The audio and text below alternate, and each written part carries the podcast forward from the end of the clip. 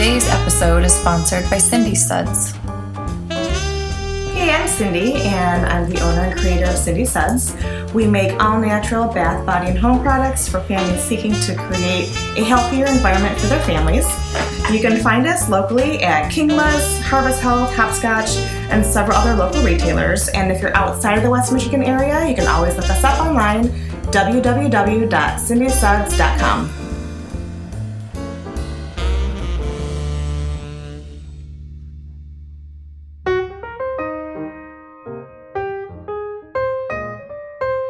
Hello, welcome to another episode of Ask the Doulas with Gold Coast Doulas. I am Alyssa. I am co owner and postpartum doula, and we are talking to Rebecca of Love Your Birth again. She is our placenta encapsulator. Hello, Rebecca. Hi. Um, last time you were on, we briefly touched on um, GBS. And for those uh, who don't know what it is, I want you to explain a little bit more about the article that came out. I believe it was June of last year, 2017. Um, can you tell us about the article and how it kind of upset the encapsulation community? Yeah, definitely. It. I mean, placenta encapsulation is already a hot topic, and then this case study came out, and it's just, whoo! It blew up a lot.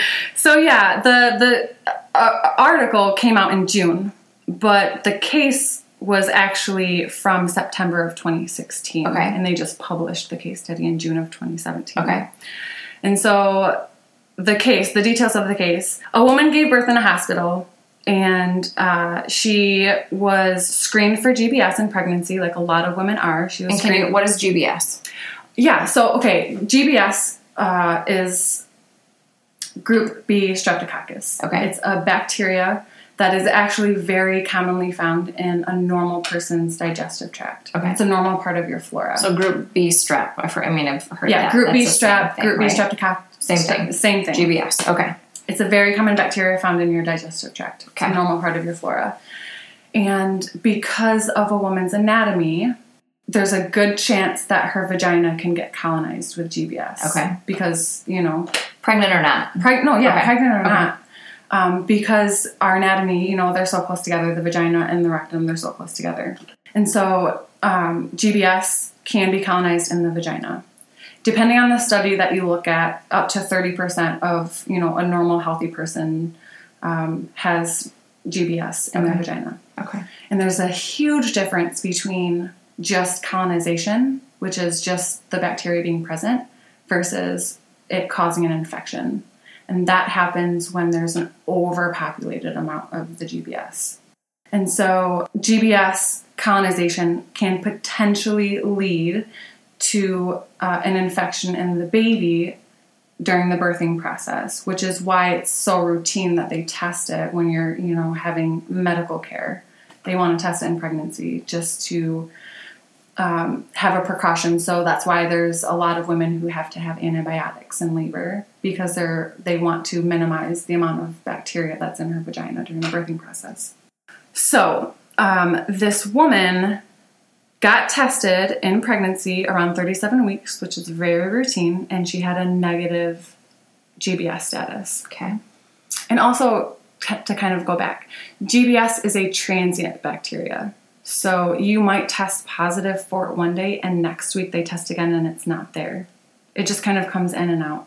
You know, depending on the food that you ate that week, or you know how your immune system is, like like Where you are in your cycle, I would Yeah, imagine, like all these exactly. things, right? you know, were you sick? So was your body having a hard time fighting off, you know, the bad bacteria or, you know, kind of keeping stable the normal gut flora? So it's mm-hmm. kind of like a yeast infection. Yeah. Yeast is always in the vagina, but it's when it gets overpopulated that it causes a problem. Right. It's just like GBS. Right. That's what I was kind of thinking too in my head. That's what I was relating it to. Yeah. Like kind of similar. Exactly. Okay. Okay, so this woman got tested, you know, in pregnancy normally. She had a negative GBS status. And then um, when she gave birth, shortly after, her baby were, uh, was developing signs of an infection. And so they started treating the baby before their test came back, but it actually came back that the baby had GBS neonatal sepsis. Okay. So the baby was sick. During pregnancy, contracted, is that what you call it? Contracted GBS. Or sorry, um, during delivery. Yes, during delivery. During delivery. Yes. Okay. Um, so that is known as an early onset neonatal sepsis. Okay. Where they the found baby- it right away. They found it right away. It showed up immediately postpartum. Early onset GBS infection happens within that first week. Okay. Okay. So the baby got treated, was in the hospital, you know, got sent to the NICU, was treated with antibiotics for 11 days. They thought it was resolved, sent the baby home. Five days later, after the baby got sent home, uh, the baby started having uh, more symptoms of an issue. So she went to a different hospital, and it was confirmed that the baby had GBS neonatal sepsis again. And this is known as late onset GBS infection. Just because it's past that one week mark? Exactly. Okay. Anything past a week, it's known as late onset. Because early onset is most commonly um, happens during the birthing process. Okay. Late onset GBS infection can come from the birthing process, but it can also happen uh, from environmental factors. So, nursing staff touching the baby, doctors touching the baby, you know, um, family or friends touching the baby, that can uh, colonize and infect the baby too. So, those are the two main differences between early and late. Early happens most likely from the birthing process. Late onset happens generally from environmental factors. Can breastfeeding be an environmental factor that would give it later or not? Um, it can. There's that potential. Okay. And that's actually a, a big point from this specific case study Okay. is that they ended up testing the express breast milk to see if it came through her Okay. her breast milk and her breast milk was negative. So it wasn't Wasn't breast milk. Nope, it wasn't Okay. breast milk. Okay, so the baby went back to the hospital five days later after, you know, initially resolving that first early onset, and it came back that the baby had GBS, late onset infection again. And when the doctors were kind of asking this specific client questions, uh, it came out that she had her placenta encapsulated and started taking them on day three. So here's an important factor the baby had neonatal sepsis before she started taking the placenta pills. Right. Okay, because On day one. on day one. Okay, She didn't have pills on day one. she did one. not have pills. she did not have pills when the baby first got diagnosed with neonatal sepsis. So the doctors realized that she had, you know, ingested her placenta, and they um, recommended that she stop taking them. Once the baby got diagnosed for the second time, they told her to stop taking the pills. Um, then they, you know, tested the breast milk to see if that was a route of infection for the baby. They also tested the placenta pills, and the placenta pills came back positive for the same strain of GBS, and the breast milk came back negative. Hmm. So they associated the infection with the placenta pills. So the pills were positive, but it wasn't coming through her breast milk. So, So it's not because she ingested them. right. Would it have been just from touching? Touching, physically touching the pills and then touching her baby. Yes. Okay. So they go into that part in the actual study where they actually, this is, I'm quoting the article here. Although transmission from other colonized household members could not be ruled out, the final diagnosis was late onset GBS disease attributable to high maternal colonization secondary to consumption of GBS infected placental tissue. But if so, even though the pills were infected, you're, it's, it sounds to me like her body kind of defeated that. Like um, there was there was nothing coming out of her breast milk. So even though the pills were infected, her body rectified that, and there wasn't anything coming out of her breast milk. So her body took care of that um, naturally. Right. So it was literally physical touch, and it might not have even been from her touching the pills. It could have been from, like you said, a family member who Yeah. was infected. Yeah. Also, in this article, they go over the encapsulation process and the method of the company that she went through to get her pills encapsulated. And on her website, she goes over that she cleans the placenta, she slices it, she puts in dehydrator at temperature of 115 to 160 degrees Fahrenheit, which is a huge range. Mm-hmm. It's a huge range, so it's very unclear what this specific pl- placenta, how it was processed, because there's such a big range. It's also unclear what her sanitation protocol was, you know, how she cleaned her space. It goes over that she cleans the placenta and rinses it off, but it doesn't talk about how she cleans her space, how she cleans her equipment, what supplies she uses. That's very unclear. Yeah, That's the an unknown factor. right before this one have GBS and, And she ha- transmitted it that way? Yeah, she didn't clean her space. Yeah. Okay. So the unknown factors regarding placenta encapsulation in this study. How was the placenta handled and processed? And what was the sanitation protocol mm-hmm. for this specific encapsulator?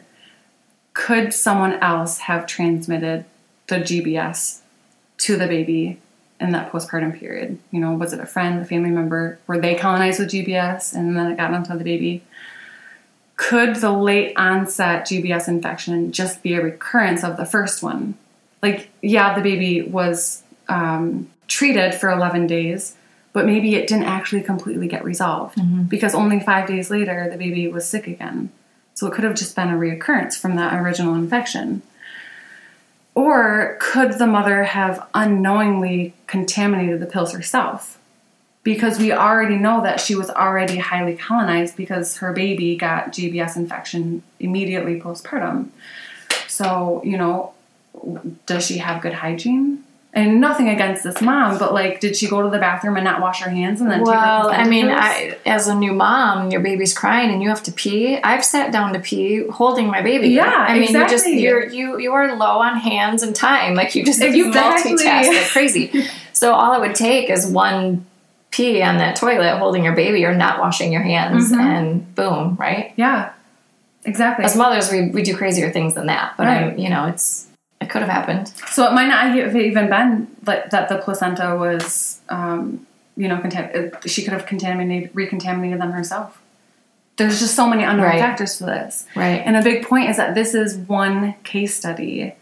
I think a lot of people get confused that this is scientific research, but it's not. It was It's one case instance. study. Yeah. Can you tell me about your so anyone who is afraid of this, you know, maybe I was thinking of encapsulating, I read this article, now I'm like, no way. Um, how do you reassure parents? Like what are your protocols? Um, how do you how do I know as a parent who's going to encapsulate that everything is safe? And you mentioned the difference between 115 and 160 degrees. Um, if this encapsulator um, dehydrated at 115, is that enough? Is that sanitary? Like, It's not. uh, No, yeah, that's a great question. 115 is not enough. That is actually uh, creates when there's a little bit of warmth, but not enough to kill the bacteria. It creates kind of a, bre- a breeding ground for Okay. bacteria. So at 115 degrees Fahrenheit, it's actually promoting bacteria. kind of again like a yeast infection. Exactly. If it's dark and warm, like it's going to grow. Or like, you know, the change in your body's pH. Like if it's too low or too high, you're going to have an issue if it's not balanced. So So if she did this at 115, that could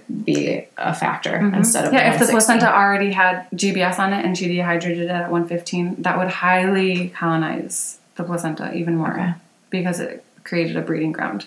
And so, what temperature do you recommend? 160. And you always do it at 160. I always do it at Yeah. 160. And I actually have my blog um, about my response to this case study on my blog. I have on there that I dehydrate between 155 and 165. But I said that just because on my dehydrator, those are the two markers on it 155, and then the next one is 165. But I put it right in the middle at 160.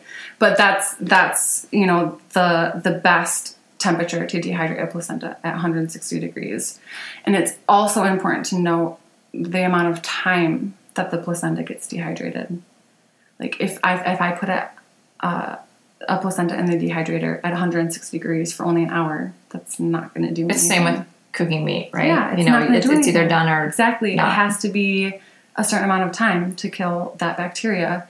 And so I encapsulate my placentas and I, well, not mine, but the placentas that I work on for at least 24 hours. Okay. At least 24 hours. And how do you know it's done? You know, is there a placenta thermometer? Like, how do you? There's not a placenta thermometer, but what I do, and this is you know standard across all of all of the encapsulators and and their protocol.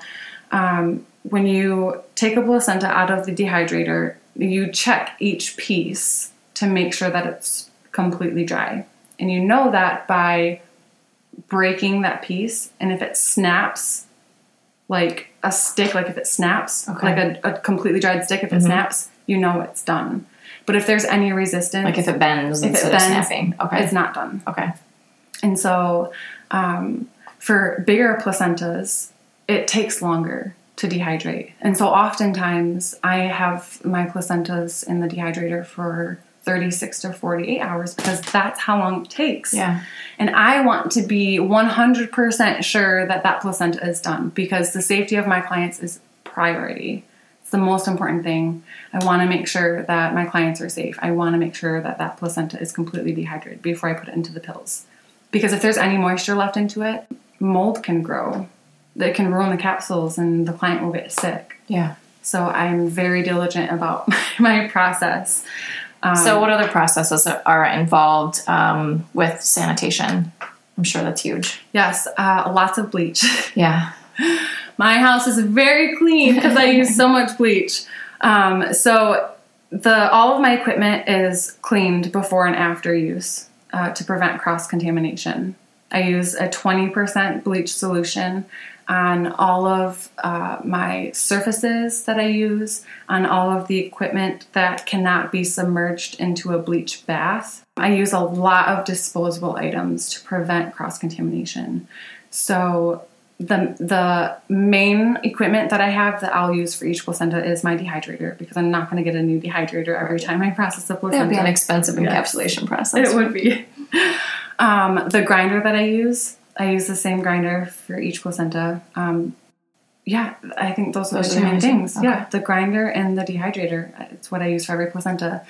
My disposable items, I use new chucks pads to cover the surfaces Okay. of my counter. Um, I use a new cutting board every time. I use new scissors. I use a new strainer. I obviously use new disposable gloves. Um, I use uh, a mask to cover my face and my nose so that, you know, if I'm stinging while I'm encapsulating somebody's placenta, I'm not going to have, you know, my. Accidental spit. Exactly.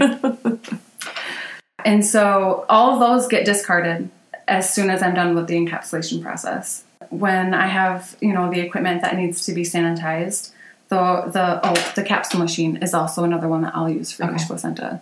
Those all get submerged into a bleach bath of at least 10% bleach solution. So one part bleach, nine parts water. Um, those get submerged into a bleach solution for at least 10 minutes Okay. and that's the amount of time needed to deactivate or kill any bacteria that might be. And that's just common knowledge. That's like common that's knowledge. probably what a hospital. yeah, hospital does. and, and food safety Okay. and bloodborne pathogens. Okay. That's what's needed. Okay. And I say at least 10 minutes, but I typically leave them in there for at least 15 or 20. Okay. Just to be sure. Just to be sure, I I want to be sure. Uh, I want my clients to be safe, and so um, I submerge, you know, the equipment that can be submerged. The equipment that can't be, I spray it down again with a twenty percent bleach solution and leave that on there for at least ten minutes, usually longer. Then I, you know, wipe it off, and then I have to go back and rinse off the bleach residue with hot soapy water and I do the same for the submergible equipment.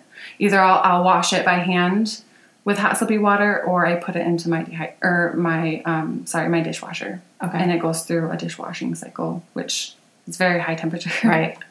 Um, and then I store all of the equipment in a bin that can't get you know dust collected onto it until I, I use the, the equipment again for the next placenta. So it sounds really safe. It is very safe. I mean, yeah, I again, it's very important to me, and not just for my clients too, but for me as well. Because if I'm handling a placenta that you know a client didn't know she had HIV, Right. I have to be careful for my own safety, Right. and so it, you know it's not just my clients. But yeah, that's that's the basic of my sanitation protocol. I also um, have it available for anybody to look at. Okay. So I have, and I did just upload it to our website. Oh, so if anyone is interested, there's a full list of what Rebecca does to sanitize her space. Yep, I have, you know, day one sanitation protocol and day two sanitation protocol after I dehydrate and put the placenta into capsules. Both of them are essentially the same, but I have to do my sanitation twice. both days. Yeah. Yes, exactly. Well, I And I, I want to be really open. Like I want clients to Yeah. feel safe and comfortable. If a client doesn't feel comfortable with my verbal communication of what I do, like you have it right in front of you. Yeah. You can see what, what my process is. Yep. And then they're able to ask you any questions. What does this mean? Yeah. Why do you do this? Definitely. Oh, do you have something I just else to have add? one last thing to add, um, and it's a really important thing. So, it is general practice for any encapsulator to contraindicate encapsulating a placenta if there's a known infection. Right. And that's all. The, that's one thing that didn't get pointed out in this article is that, you know, maybe the mom didn't tell the encapsulator that her baby, you know, was confirmed to have neonatal sepsis. But if a client comes to me and says my baby got sick immediately postpartum, I'm going to say, don't take your pills. Right. Like, don't keep taking them Right. because that's a contraindication. Right. So obviously that didn't happen in this instance if if that were the case. Yeah. Or the mom decided to keep taking them anyway, which is another unknown factor. Right. There's so, so many many unknowns, right? Yeah. For one case study to just blow up like Exactly. this. Yeah. But yes, thank you so much for having me on here. Um, I get really excited talking about this this stuff. Yeah, it's really interesting and a lot of our clients have a lot of questions. So I'm sure this clears some stuff up for them. yeah. And you know, it would actually kind of be fun if clients, you know, have questions that they want us to do a podcast about. Yeah. I would love to come back and Yeah. we can kind of do like a Q&A with, you know, clients. So it would be kind Yeah. of So if you guys have specific questions that we haven't covered, like really specific, um, let us know. Email us, and then we can get Rebecca back on to answer those. Well, I hope that um, clears up a lot of the misconceptions about this and any fears related to GBS. Um, you know, again, Rebecca has a blog, and she has um, there's a post on our website, Facebook page, and then if you go to our website, it actually links to your blog and safety protocols as well. So if you have any additional questions or concerns, find her there. You can always find us online at goldcoastdoulas.com. Email us at info at goldcoastdoulas.com. And all right, Cool, thanks. thank you.